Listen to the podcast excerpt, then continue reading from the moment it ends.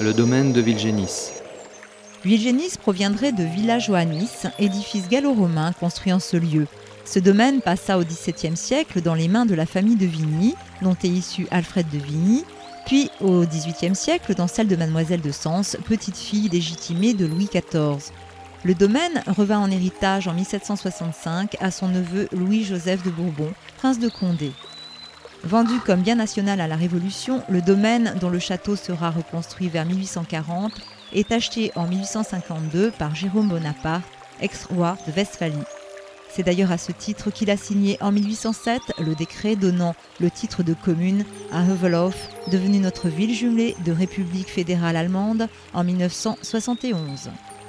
Depuis 1955, la propriété, maintenant située exclusivement sur Massy, appartient à Air France qui y a installé un centre de formation. Continuez ce petit chemin jusqu'à la rue de Paris que vous prendrez à droite. Vous arriverez alors dans le hameau d'Amblainvilliers, notre prochaine étape. Dès que vous y serez, pensez à caler votre baladeur sur les commentaires de l'étape 8.